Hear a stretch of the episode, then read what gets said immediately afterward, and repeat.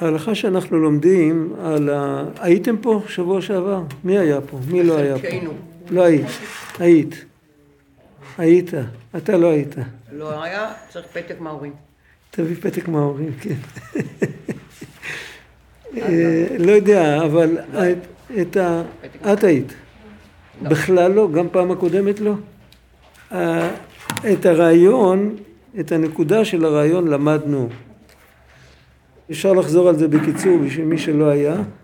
כל מה שהוא ממשיך עכשיו, יש פה סך הכל, זה הלכה קצרה, 14 פרקים. על פי הרעיון הזה הוא מסביר כל מיני כל מיני פרשיות בתנ"ך וכל מיני פרשיות בנפש וכל זה. והנקודה ש... שלמדנו היא מתחלקת לכמה נקודות בעצם. נקודה אחת שכל, אנחנו רואים את זה בחיים שלנו, שכל דבר חדש חייב לעבור לפני זה איזה שלילה, כמו ריקבון הגרעין בארץ. הוא לא הביא את הדוגמה הזאת. הוא הביא את הדוגמה של מה שכתוב בחז"ל, ברשע חשוכה והדר נהורה. ויהי ערב ויהי בוקר.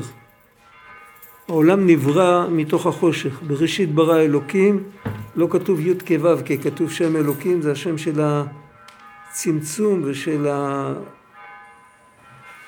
של החושך. לפני כל גילוי חדש צריך לבוא חושך. זה דבר אחד. הדבר הזה מתחלק לשתי נקודות, עוד מעט נחזור לזה. אבל דבר נוסף, הדבר העיקרי מה שהוא בא לומר, שהחושך הזה הוא לא חושך אמיתי. שאפילו מתי שהאלוקים מסתיר את הכל, הוא עדיין נמצא בתוך ההסתרה. וזה לא, הוא לא מסתלק. הוא נמצא, הוא לא משתנה אם הוא מתגלה או לא מתגלה, אם, אם יש מישהו שמקבל את הגילוי או אין מישהו שמקבל, אני הוויה לא שיניתי, לא שניתי. לא שניתי זה לא לא שיניתי, לא שיניתי זה שאני לא משנה אחרים, הוא משנה אותנו, אבל הוא לא השתנה. זה היה הרעיון, ועל פי זה הוא הסביר שיש יש מאמרי חז"ל שמדברים על מנחה, על הערב, על לפנות ערב, וגם בקבלה מדובר על ערב. אנחנו אומרים, אה, תיכון תפילתי, קטורת לפניך, משאת כפיים, מנחת ערב. כל הדברים האלה מדברים על המעלה של תפילת המנחה. ערב טוב. ערב טוב, ברוך. המעלה של תפילת המנחה היא למצוא את החושך בתוך, בתוך הדמדומים של השקיעה. ואז החושך הכי חזק. הציפייה שלנו היא לחושך. בלילה הציפייה שלנו היא לאור של הבוקר. אבל לפנות ערב אנחנו חיים עם כזה דבר של עוד מעט חושך. וזה החושך הכי גדול. זה יותר גרוע מאשר החושך בעצמו. ככה הוא מביא מהמקובלים. וה, וכל זה כדי שיוכל להיות יום חדש. עכשיו, מה הוא הסביר שם? למה? למה חייב להיות לפני כל דבר חדש, חייב להיות צמצום? אז קודם כל, בגלל שהדבר החדש, בפשטות, הדבר החדש הוא יותר נמוך, ואם לא יצמצמו את האור הקודם, אז יישאר הכל כמו קודם, לא יהיה דבר חדש.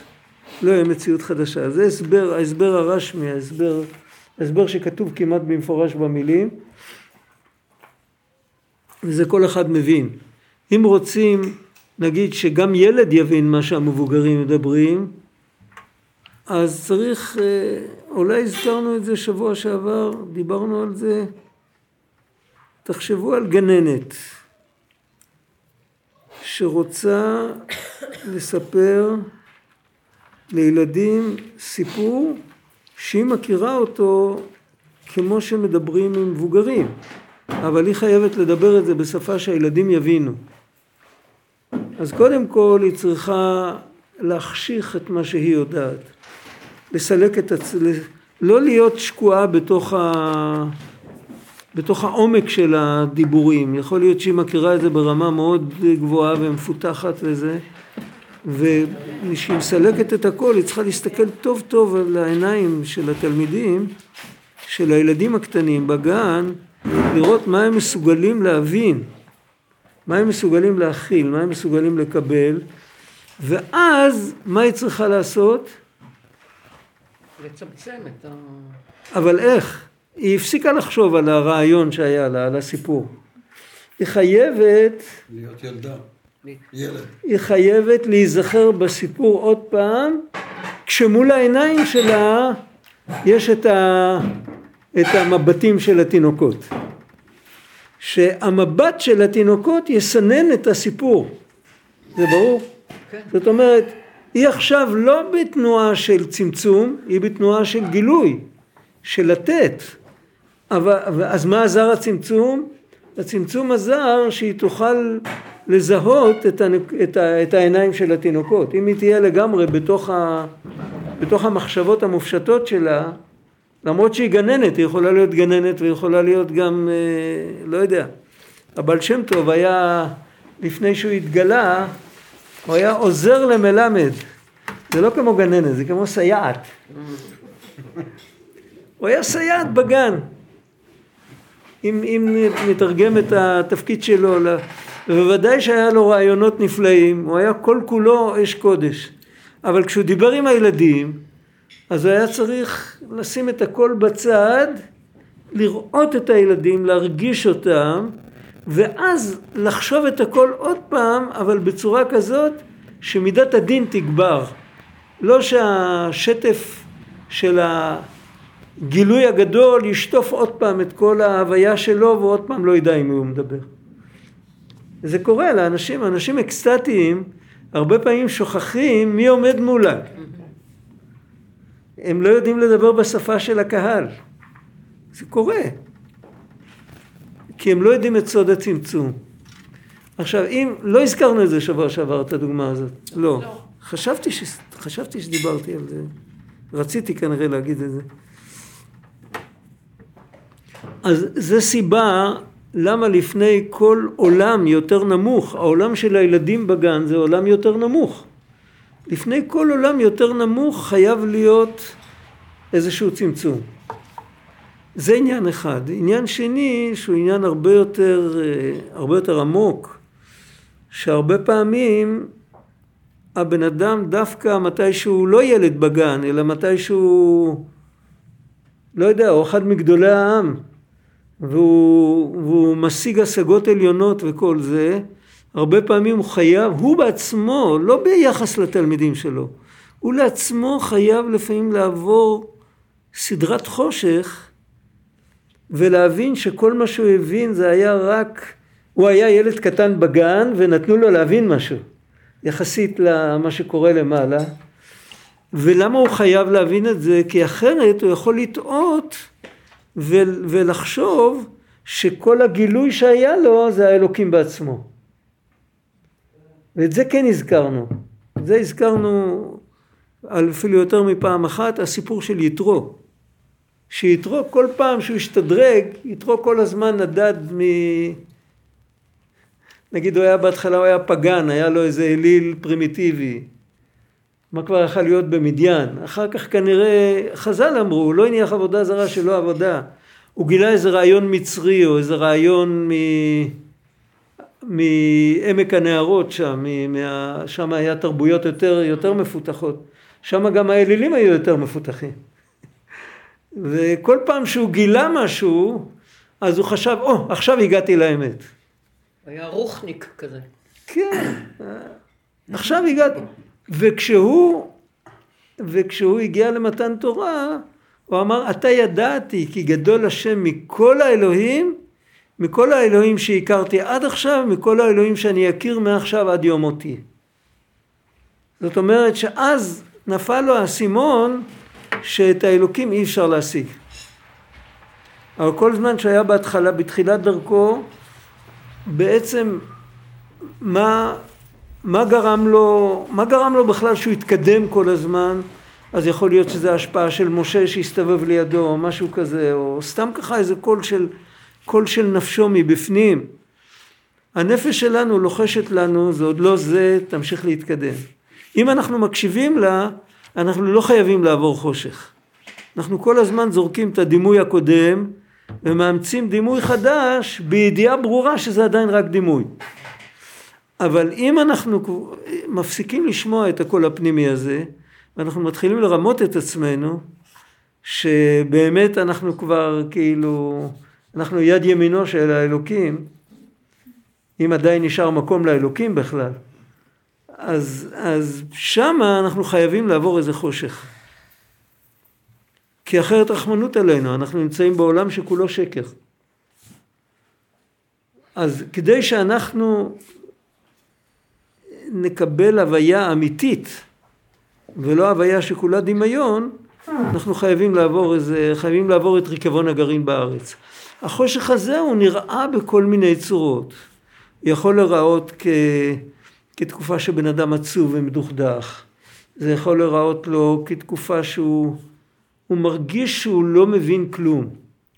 זה קורה להרבה אנשים, באמצע החיים יש פתאום איזה שנה שבן אדם, בן אדם כל הזמן לומד ומבין ו- ונהנה וזה, פתאום יש לו איזה פסק זמן שהוא מרגיש שהוא לא מבין שום דבר. וזה חדשות טובות, כי אחרי זה הוא מתחיל להבין הרבה יותר נכון והרבה יותר עמוק מה שהיה קודם. אבל קודם כל זה בשביל למחוק את הטעות שלו. זה סוג של ריקבון הגרעין בארץ. פה זה בתוך האדם עצמו, זה לא צריך, זה לא כמו שאמרנו קודם,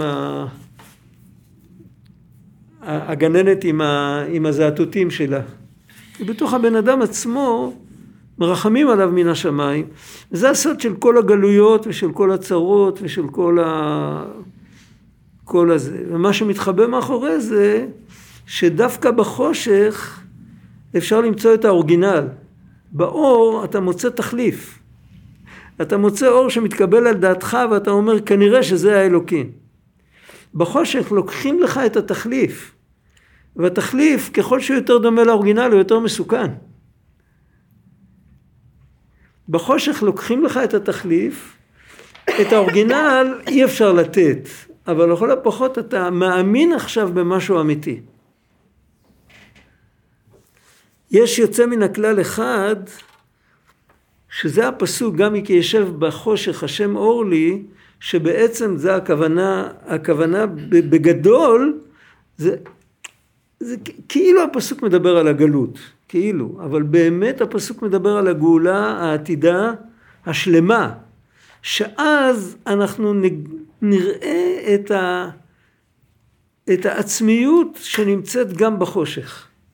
ואיך שנראה את זה, זה לא מובן, כי אנחנו לא יכולים לקלוט דבר כזה, אז יהיה נס.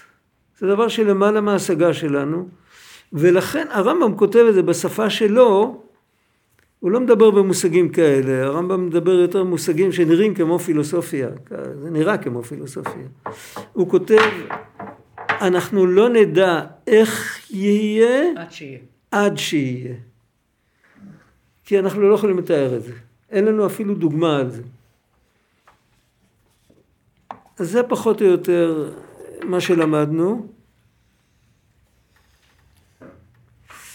עכשיו אנחנו נראה את הקטע הראשון הראשון שסיכמתי עכשיו, נראה את זה בפנים. אני אקריא את זה מבפנים, זאת אומרת העניין הראשון שאי אפשר ליצור עולם יותר נמוך, המשל של הגננת בקיצור, אי אפשר ליצור עולם יותר נמוך בלי להסתיר את האור של העולם היותר גבוה. אי אפשר ליצור עולמות בלי להסתיר את האינסוף, את האור אינסוף. הוא אומר בהכרח שיהיה הצמצום קודם הבריאה, הוא מדבר עכשיו על הבריאה בכללותה, על כל העולמות, על כל מה שיש. שהוא התגלות האור, הבריאה זה התגלות האור של הימים והמידות. זה כבר, זה כבר מה שנקרא זעיר אנפין בגדול. באופן פרטי יש שם את כל, ה, את כל הבחינות בתוך הבריאה, עתיק יומין, אריך אנפין, אבל בגדול כל הבריאה יחסית ללפני הצמצום, כל הבריאה כולה זה זעיר אנפין, בעצם כל הקבלה מדברת על זעיר אנפין. המלכות היא, היא הבת זוג של הזעיר אנפין. המוחין זה המוחין של הזעיר אנפין. בעצם הכל מדובר מסביב לזעיר אנפין, כי הזעיר אנפין זה זכור רחמך וחסדיך כי מעולם המה. זה בעצם ה... האובייקט שעליו אנחנו מדברים. והזעיר אנפין הוא כבר זעיר.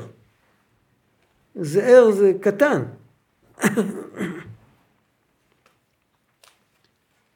כי בלא זה אי אפשר לברוא את העולם. התגלות האור של הימים והמידות חייב להיות קודם צמצום. וזה בחינת כי יתרון האור מן החושך. לא יתרון האור על החושך. יתרון האור מן החושך. מתוך החושך, אם מוצאים שם את האור, מה זה העניין? כי עיקר התגלות האור הוא מן החושך. כאן הוא לא מדבר על האור שבתוך החושך. הוא מדבר על האור המצומצם יותר, שלולא החושך המפסיק, בעל דרגה יותר נמוכה לא יכול לקבל בכלל שום דבר. זה כמו שיושיבו אותנו בהידרה של רשב"י. אנחנו לא נבין שם כלום, אנחנו נברח. זה כמו יש מאין בעצם?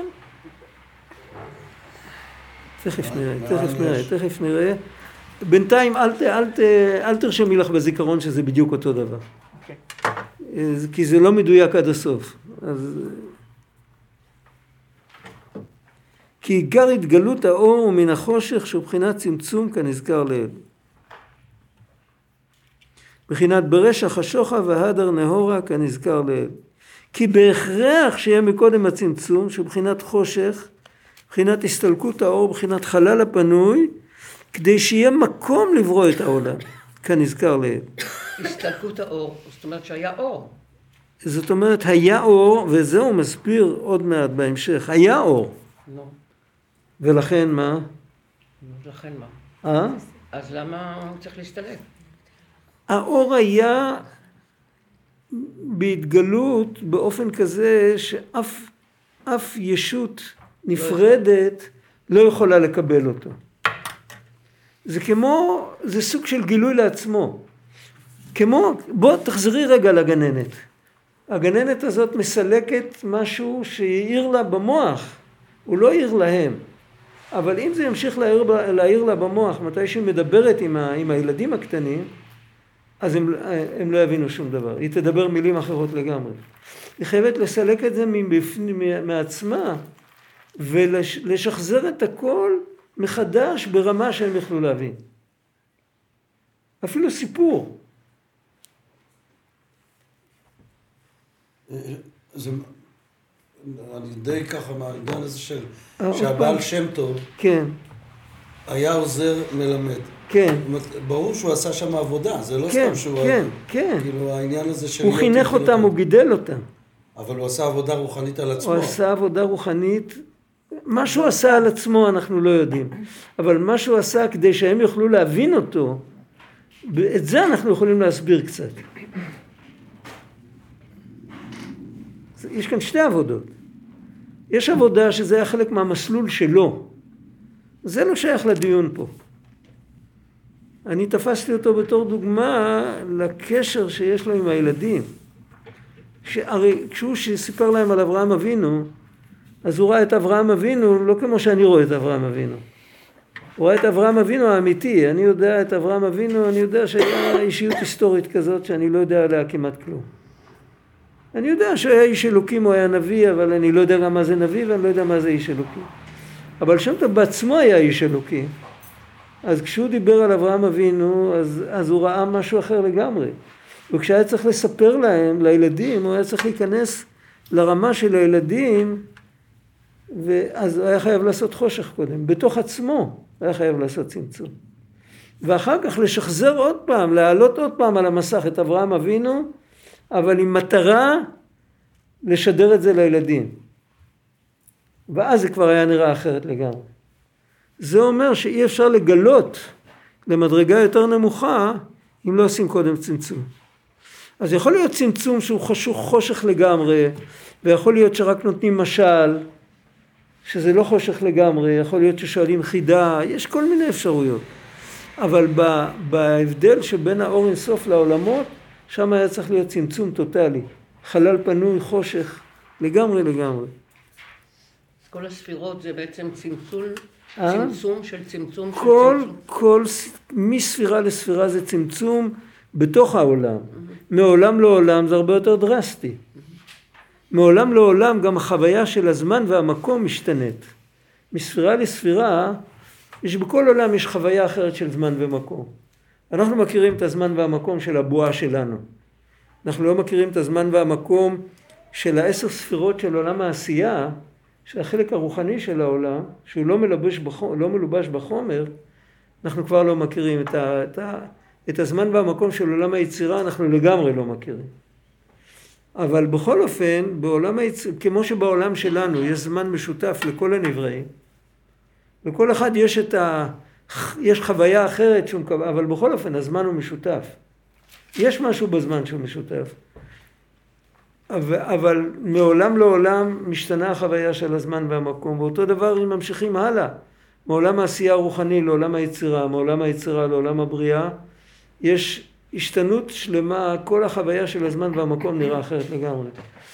ולכן הצמצום הרבה יותר גדול, מה שבתוך עולם עצמו בין ספירה לספירה. ו...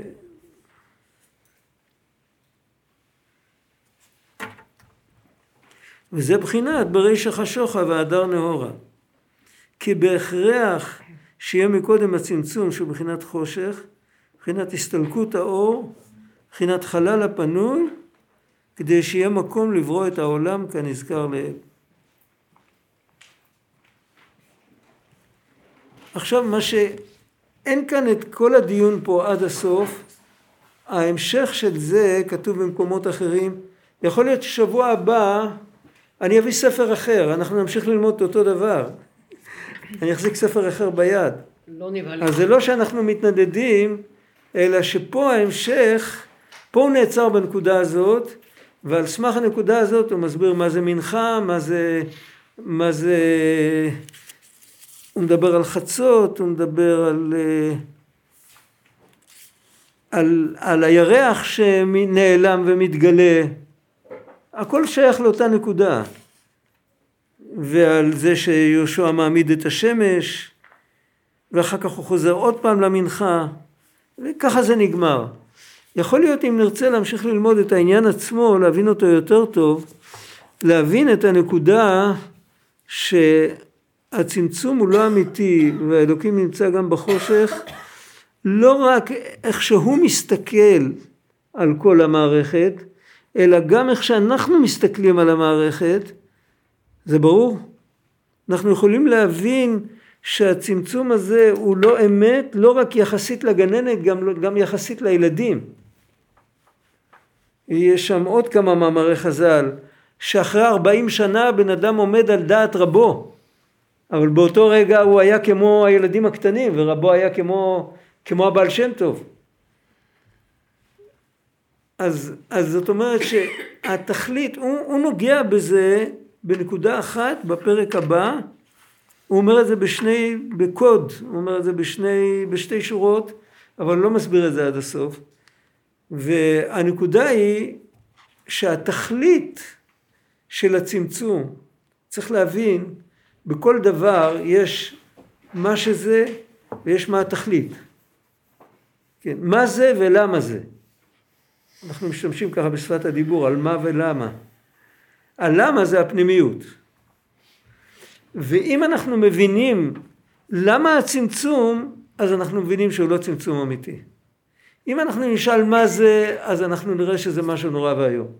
היה כזה גילוי אור גדול, וכאילו, אה, היו כאלה שלמדו בקבלה על הצמצום, אז הם קראו לזה, זה טראבל מייקר, כאילו.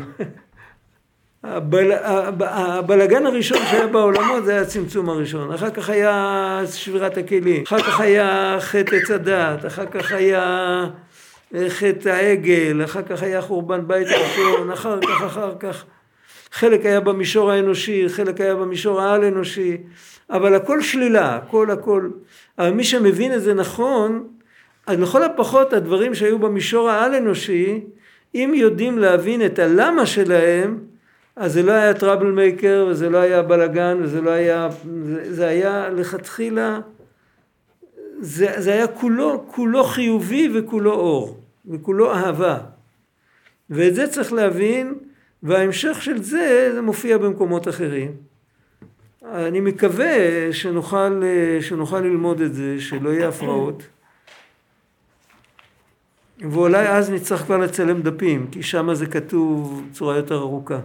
אז מה באמת התכלית הזאת של ה- הצמצום? התכלית הזאת היא כדי שבסוף הכל יחזור ויתאחד ויהיה האור, להפך, יהיה האור כמו, כמו לפני הצמצום ועוד יותר, אם אפשר לדבר על יותר, וזה יהיה עם ה... כמו שאומרים, עם הפלא, עם הקישוט של ה... שגם דרי מטה יכולים לקבל את זה. בעצם לבנות לנו כלים להכיל את האור? לא, עוד פעם? זה לבנות לנו כלים להכיל את האור? את, שמעתי להחזיר את האור, אבל את לבנות המילים... לנו כלים, לבנות לנו כלים לדרי מטה. לבנות לנו כלים לקבל את האור, אבל לקבל את האור בשלמותו. זה ברור? לא רק עצם הצמצום עושה את הכל לפי הכלים שלנו. אם אנחנו נעבוד קשה, נבנה כלים, נקבל רמה יותר עליונה. אבל כדי שעם הכלים שלנו נוכל בסוף לקבל את הכל, זה, זה רק מעשה שמיים, זה לא, זה לא משהו שאפשר להבין אותו, אבל זה היה המטרה. זה המטרה מההתחלה. ויכול להיות שבדרך צריך לעבור כל מיני קטעים קשים, וגם את זה אנחנו נצטרך להבין. זה עדיין, נראה את זה בהמשך.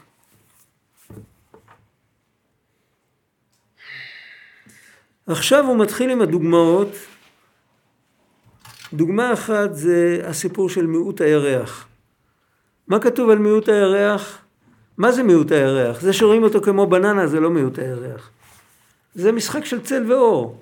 ברגע שכדור הארץ מפיל עליו צל, כדור הארץ הוא לא שקוף. הוא לא מעביר את אור השמש. אבל הירח עצמו נברא שקוף. וכשהירח עצמו נברא שקוף, הרבה פעמים גם כשהירח לא שקוף, גם היום, אתה רואה, כשאתה רואה את הבננה, אם יש ר- ראות מאוד זכה, אז אתה רואה גם את כל העיגול, ואתה רואה את העיגול כהה, ואת הבננה אתה רואה מוארת. אבל תחשבו אם כל זה היה גוף שקוף, אז, היית, אז בזכות הבננה המוארת היית רואה את הכל הרבה יותר מואר.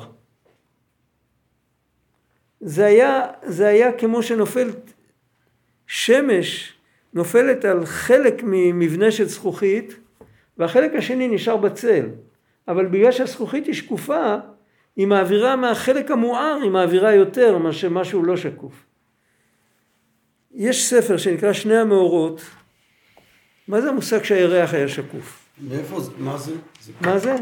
זה, קב, זה קבלי? הרעיון זה הרעיון הזה, הוא, הוא לקחתי אותו, אני יכול להגיד לכם, זה בדיוק מה שהלכתי להגיד. יש ספר שנקרא שני המאורות. הספר הזה כתב אותו תלמיד של בעל התניא. הוא היה אחד מגדולי המקובלים בדור שלנו, והוא כותב מה המשמעות, אני לא למדתי את הספר, אבל מ- מ- מהכרה שטחית, זה מה שכתוב שם. מה המשמעות של ה... של ה... שגוף שמחזיר אור, אם הוא שקוף או לא שקוף. מה המשמעות? מה ההבדל? מה ההבדל בנמשל, ברוחניות? המלכות היא כמו סיירה לית לה מגרמה כלום. מה זה המלכות? המלכות זה כמו הדיבור שלנו. מה אנחנו מדברים? מה שבפנים, מה שיש בלב. מה אנחנו מדברים? מה הדיבור שלנו משקף? המחשבות. המחשבה, את המחשבות, הרגש, את הרגשות, את התוכן של הדיבור, עכשיו הסגנון של הדיבור מה משקף? את האופי. רגשי. את האופי. יש שני אנשים אומרים את אותו רעיון, אחד מדבר בסגנון אחר, אחד מדבר בסגנון כזה, בית שמאי ובית הלל כשהם אמרו ממש את אותה הלכה, כל אחד דיבר בסגנון אחר. הסגנון משדר את האופי, התוכן משדר את המחשבות, את התובנות, הוא לא משדר את כולם, יכול להיות שבן אדם צמצם, אנחנו לא יודעים, אבל הוא משדר משהו. הדיבור הוא שקוף חלקית, הוא לא שקוף עד הסוף. המלכות משקפת את הנוכחות האלוקית ומשדרת את זה לעולמות, לעולם התחתון, אבל היא לא שקופה, היא עושה צמצום. כל חוקי הטבע וכל ההסתרות וכל זה, אין מלך בלא עם. המלך והעם הם לא חברים, הם לא יושבים ביחד לשתות כוס תה. יש distance. המלכות יוצרת distance, וה distance הזה נותן לנו להרגיש, לא נותן לנו להרגיש את הנוכחות של השם פנים בפנים עד הסוף. וראית את אחוריי, ופניי לא יראו. ופניי לא יראו. זה הכל בא מצד הצמצום, מצד המלכות.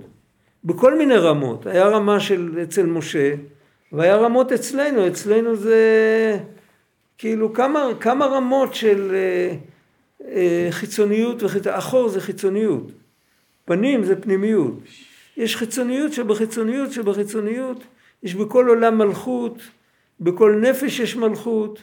יש נשמות שנמשכות מנפש דמלכות של עולם העשייה. אז שלוש פעמים צמצום, שלוש פעמים חיצוניות. עשייה זה חיצוניות, אה, נפש זה חיצוניות, מלכות זה חיצוניות. וכל זה, וזה נקרא מיעוט הירח. ש, שזה לא שקוף, זה לא מגלה את הכל.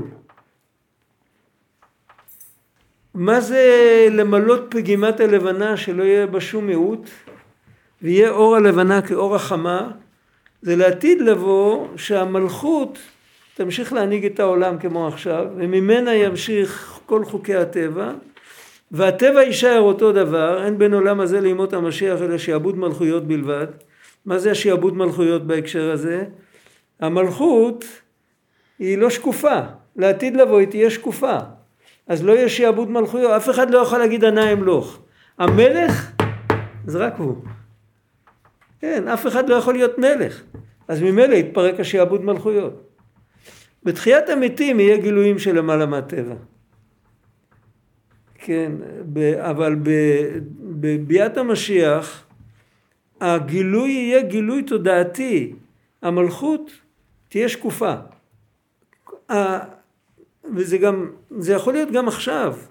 יכול להיות, יש, יש כאלה שנאמר עליהם שהקדוש ברוך הוא התאים אותם מעין לעתיד. הוא נתן להם איזה, הם מסתכלים על העולם וכל יהודי יכול להגיע לזה. זה בלי נדר, אולי נלמד את זה בפעם הבאה. זה ייקח קצת זמן, יכול להיות שזה ייקח כמה שבועות עד שנגיע לזה, אבל כל אחד, אם הוא ילמד לשים לב, אז הוא יוכל להסתכל על הטבע ולראות את הלמעלה מהטבע ולראות את יד השם. גם כשהוא נברא בתוך הגוף בעולם הזה. זה בעצם המטרה של כל, ה, כל הדיון פה. זה העומק של דברי חז"ל לעולם יהיה אדם זהיר בתפילת המנחה. הזהיר זה לא רק להיזהר, לא לפספס. זהיר זה גם להיות זוהר. תפילת המנחה זה אין בה קריאת שמע, אין בה השגות, אין בה... אה, נשאר רק רשימו מהקריאת שמע של הבוקר, ככה אריזל אומר. אבל הבן אדם יוכל למצוא, זה שיא הצמצום, זה הדמדומים, זה עוד מעט חושך. וברגעים האלה הוא יכול למצוא את האור הכי גדול. ובחיים שלנו יש הרבה פעמים תפילת מנחה כזאת. אם מסתכלים על הבוקר כמו על, על, על הלידה זה הבוקר והמוות זה הלילה, אז רוב החיים אנחנו בזמן תפילת מנחה. מגיל, אני לא יודע איפה, מגיל 35 והלאה עברנו את החצי, אז אנחנו במנחה, עברנו את החצות. ואז הבן אדם מתחיל לחשוש כזה, מתחיל זה, ו... מצד אחד הוא לפעמים נהיה קצת יותר דתי, חדשות טובות. מצד שני, הייאוש מתחיל לכרסם בו, וכאילו, ומה עשיתי עם כל החיים שלי ובזבזתי וזה. בן אדם יכול, מהמצב הזה, הוא יכול להעיר, הוא יכול גם להעיר את כולם ולהעיר את עצמו ולהעיר, וזה, זה צריך לאט לאט ללמוד את זה בפנים. זה הסוד של חנוכה. הסוד של חנוכה, כותב רבי צדוק, החגים של התורה הם כולם בקיץ. וחנוכה ופורים הם בחורף. כשבית המקדש היה קיים, בבית המקדש הראשון עוד לא היה חנוכה ולא היה פורים. החנוכה הייתה בזמן, בסוף זמן בית המקדש השני, היא רק נולדה, והפורים נולד בגלות בבל. בזמן בית המקדש הראשון לא היה, אז מה היה? היו, היו עולים לרגל בסוכות, והאור היה צריך להחזיק מעמד בלב של היהודי עד פסח. בחורף לא עולים לרגל, אין, אין סיפור, אי אפשר, זה לא שייך. והקדוש ברוך הוא לא מצווה עלינו דברים שאנחנו, קשה לנו. אין הקדוש ברוך הוא בא בטרוניה עם בריאותיו. בקיץ, בין כן, שבע שבועות אחרי פסח באים עוד פעם. וזה צריך לתת כוח לכל החורף. זאת אומרת, החורף זה משל לגלות וללילה ולחושך, לחושך התודעתי, ככה רבי צדוק אומר. הוא אומר שבית המקדש השני היה כבר חלק מהגלות. המפרשים מסבירים, מפרשי התנ"ך מסבירים שבית המקדש השני נבנה כדי שיהיה מקום שיתקבלו התפילות, שיתפללו שתבוא גאולה שלמה. זה לא היה גאולה אמיתית. זה היה רק מקום, נתנו להם מקום להתפלל. והם לא הבינו את זה, ולכן זה נחרב. ובזמן הזה כבר לא היה אור כזה גדול שיכלו להחזיק מסוכות עד פסח. אז, אז השם ריחם עלינו ונתן לנו באמצע את פורים ואחרי זה הוא נתן לנו באמצע את חנוכה. שיהיה לנו איזה משהו שנותן לנו בתוך החושך, בתוך החורף. רבי נתן כותב כמה פעמים, החורף יחסית לקיץ זה כמו לילה יחסית ליום. שם עוד היום הרבה יותר קצר, יותר צפונה, איפה שהם חיו, רבי צדוק, רבי נתן. הלילה מאוד ארוכה שם, יש לילה של 16 שעות, משהו כזה. אצלנו הלילה זה בקושי 14 שעות. אז כאילו כל הזמן הזה זה, זה, זה לילה. ובתוך הלילה הזה גם כי ישב בחושך השם אור לי. הנרות של חנוכה כתוב שלא מתבטלות. אה, מתי שהנשיאים במדבר הקריבו את קורבן הקריבו את קורבנם, מי שזוכר, פרשת נשוא, קערת כסף אחת, שלושים ומה משקלה, חוזרים על זה 12 פעמים בבית כנסת. שמת לב? אהרון הכהן היה נציג של לוי, לא היה נשיא אחר ללוויים. ולשבט לוי לא הקריב כלום, הוא גם לא קיבל חלק בארץ, כאילו הוא היה אקס טריטוריה כזה. ו... ולאהרון הכהן זה כאב. אז אמר לו משה, בעלותך את הנרות. מיד אחרי פרשת נשוא, איפה שכתוב באריכות כל הקורבנות, אז הוא אומר לו, אתה, אתה תדליק את, ה, את האור ואתה תאיר את כולם. יש שבע דרגות בנשמות, אתה תדליק שבע נרות ו... ואתה מדליק את הנרות. הקורבנות שלהם יתבטלו כי בית המקדש יחרב והנרות שלך לא יתבטלו לעולם. הרמב"ן מדבר על זה, הוא שואל, בית המקדש חרב אז גם אין מנורה וגם לא מדליקים את הנרות של, של אהרון הכהן. לא רק שלא מקריבים את הקורבנות של הנשיאים.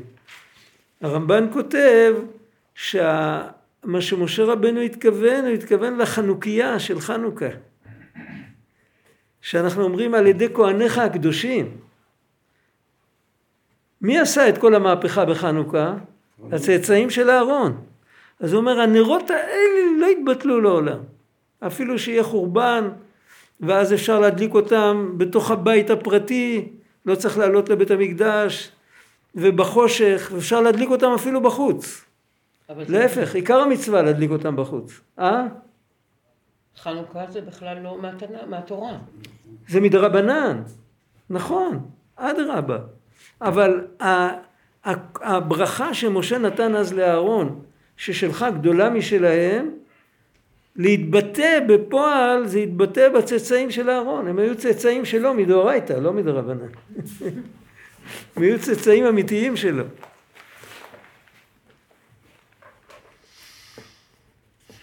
זה פחות או יותר העניין.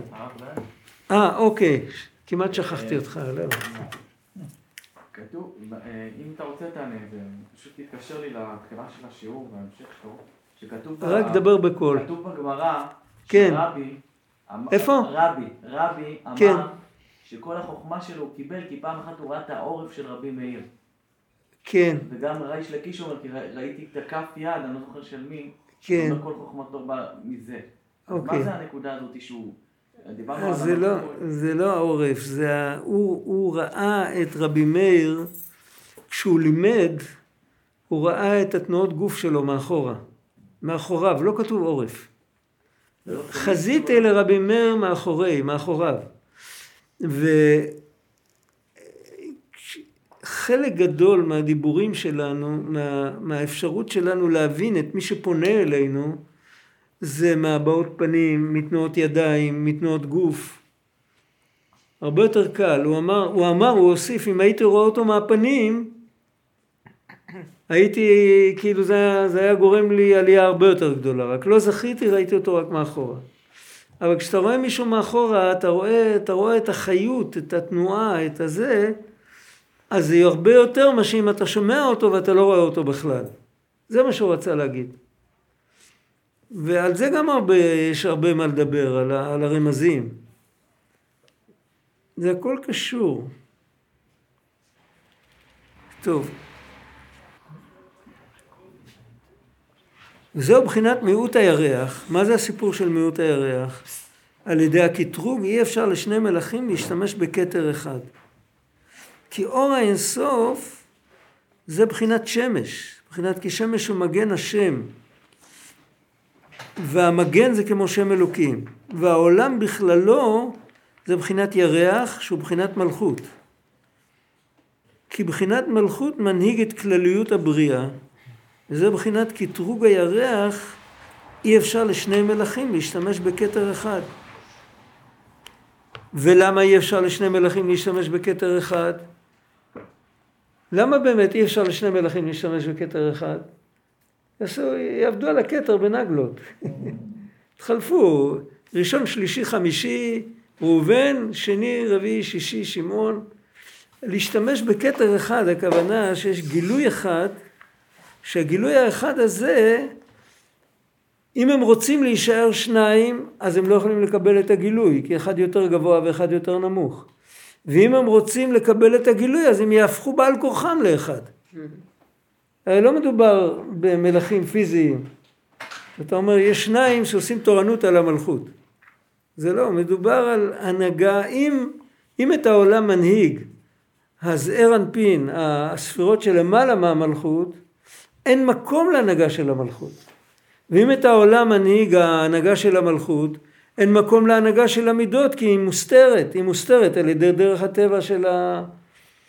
תחשבו על, על עולם שכל פעם שיהודי עושה אה, איזושהי, הוא מקיים מנהג ישראל, אני לא מדבר על, לא על דאורייתא ולא על דרבנן. יהודי מקיים מנהג ישראל, אני יודע מה, הוא... הוא מיד היה מרגיש איך שהשם אוהב אותו. מיד על המקום. היה בחירה בעולם כזה. אצל יהודים לפחות לא הייתה בחירה. עכשיו תחשבו על כל, ה... על כל העולם כולו. על כל העמים אשר על פני האדמה. כל פעם ש... שהאזרח כדור הארץ כזה יקיים אחד מהמצוות של, של, של, של, שנוח קיבל, משבע מצוות בני נוח, אפילו רק ענף מהמצוות. הוא היה מרגיש שאלוקים אוהב אותו עד אין קץ. הייתה לו בחירה, אם היה מרגיש את זה עד הסוף, הייתה לו בחירה לעבור על המצוות האלה. הוא לא היה רוצה להפסיד. זו תחושה שאנחנו לא יכולים לתאר אותה. ואז ההנהגה של העולם שעל ידי המלכות היא נותנת את האפשרות של דרך הטבע ושל הבחירה. אם העולם יונהג על ידי ספירות יותר עליונות לא יהיה בחירה ולא יהיה דרך הטבע. ולא יהיה עבודה, לא יצטרך להתגבר על היצר. וגם לא יהיה שכר ועונש. כי על המקום יש לך את השכר. ועונש לא יהיה ולא יוזכר שמו, כי אף אחד לא, אף אחד לא יחטא. זה עולם אחר לגמרי. זה המשמעות שאי אפשר ששני מלכים משמשים בכתר אחד. מה, מה התשובה לזה? התשובה לזה שעושים צמצום. ושם לא מדובר על הצמצום של החלל הפנוי. מדובר על הצמצום שבין הזעיר אנפין למלכות. זה צמצום הרבה יותר מינורי, הרבה יותר פשוט. אבל אותו דבר אנחנו יכולים גם להבין בכל הצמצומים שיש, גם בצמצום של החלל הפנוי, אנחנו יכולים תמיד להבין את, ה, את הנקודה הזאת, שלא יכול להיות עולם כפי שאנחנו מכירים, עם איזושהי הנהגה של אור אינסוף. שם לא רק הבחירה תיעלם, אלא הפרטיות שלנו תיעלם. הזהות שלנו תיעלם. אנחנו נהיה אחד, אנחנו נהיה כאילו מחשבה בתוך האינסוף, אבל לא נהיה אנחנו. לא נהיה מה שאנחנו קוראים היום אנחנו. לא, זה לא רע, זה לא רע בכלל, אבל נתאווה הקדוש ברוך הוא להיות לו דירה בתחתונים, והוא רוצה שאנחנו נהיה מציאות, ושמתוך המקום הזה נתקלל, נשאר עם הפרטיות שלנו, ונגלה כבוד השם. ובסוף זה יקרה, כי מה שהוא רוצה בסוף יקרה. מתי זה הסוף הזה? אה? מתי הסוף הזה? באין סוף. לא, לא, לא, לא, לא. הרב חרל"פ זצ"ל היה אומר שהעולם הבא זה הדקה הבאה. העולם העולם בדקה שבא. הבאה. העולם שמגיע, העולם שלנו בדקה הבאה זה כבר העולם הבא. זאת אומרת זה יכול להיות בעוד דקה. אנחנו לא צריכים, אנחנו צריכים להפסיק להפריע. אנחנו נראה את, הש... נראה את התשובה לשאלה הזאת יותר ב- בפעמים הבאות. אנחנו נראה כמה זה קרוב אלינו ורק בגלל שתי סיבות. סיבה אחת זה בורות, כי לא לומדים ולא יודעים, זה, זה בסדר, את זה אפשר לתקן. וסיבה אחרת, בגלל שאנחנו כל הזמן בשכחה. אפילו אנחנו מתייקים משהו במוח, אבל מתייקים את זה במוח, במוח הזיכרון, ואנחנו לא חיים את זה. להיות כמו ילד, ילד שהוא מקבל אינפורמציה חדשה, עד שהמבוגרים לא יקלקלו אותו, הוא יכול להתחיות מאיזה סיפור לכל החיים שלו. אם פעם אחת ימחאו לו כפיים על זה שהוא, שהוא עדיין ילד, שהוא מבוגר כבר אי אפשר להזיק לו.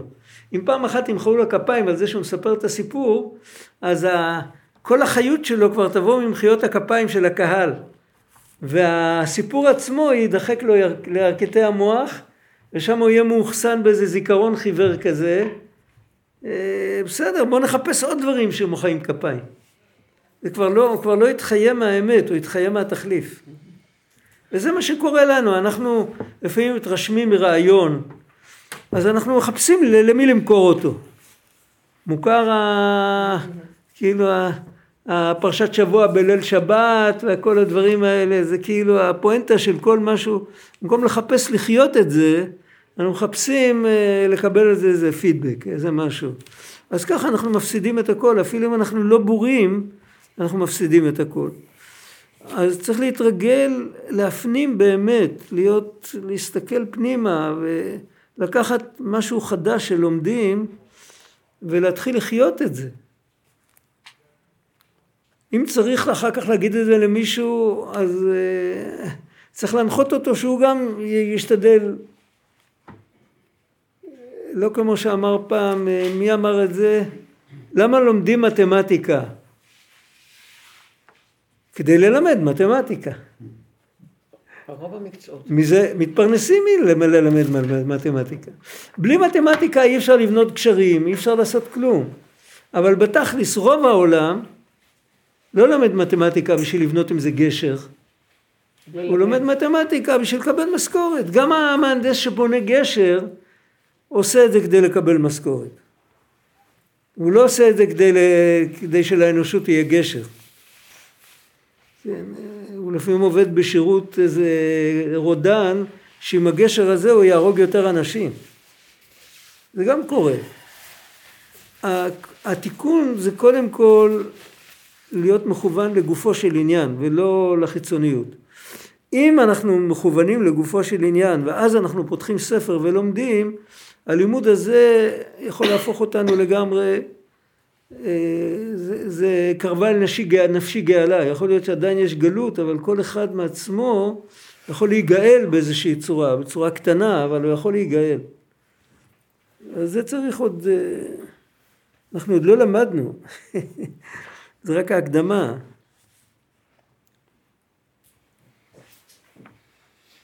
ואמר לה השם יתברך לכי ומעטי את עצמך. התפקיד עכשיו של זמן, הזמן הזה שעוד לא הגיע הזמן של נגלה כבוד השם, שה, שאת תמעטי את עצמך ושלא תעבירי בצורה שקופה את הכל, אלא תשימי על זה הסתרה.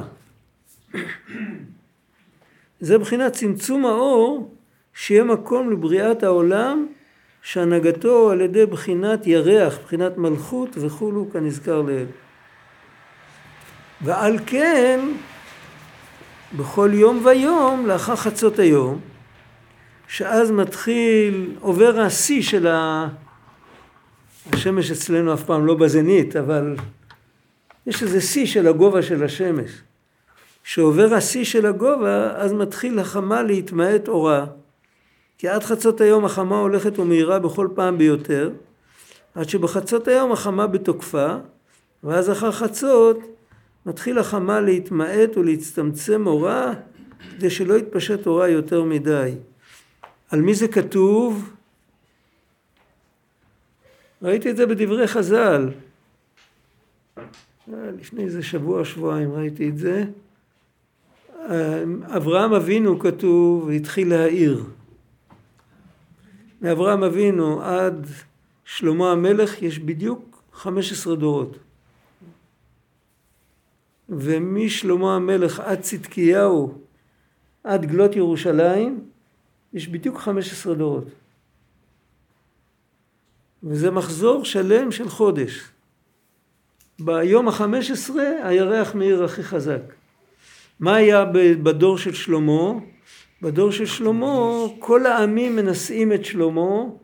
היה כבוד לאיזה עם להביא איזה מתנה לשלמה. הוא לא נלחם עם אף אחד שלום יהיה בימיו. אבל אף על פי כן ההשפעה שלו הייתה מאוד מאוד גדולה. הוא לא נלחם והוא גם לא הוא גם לא מכר נשק. היה עסוק בלעבוד עבודה זרה. לא נכון, לא נכון, לא נכון, הוא לא היה עסוק. אה, היו לו כמה כאלה קולגות שבנו שם כל מיני דברים. הוא לא היה עסוק בלעבוד עבודה זרה, ממש לא. שעות נוספות בטח. לא, לא, לא. אז מה זה סימל? כל נשותיו הזרות בעצם. מה זה סימל? צריך לחשוב על זה. האריזל מדבר על זה. אבל בוא קודם נאמר, מבחינת ההשפעה שהייתה, הרי עם ישראל הוא נועד להיות אור לגויים.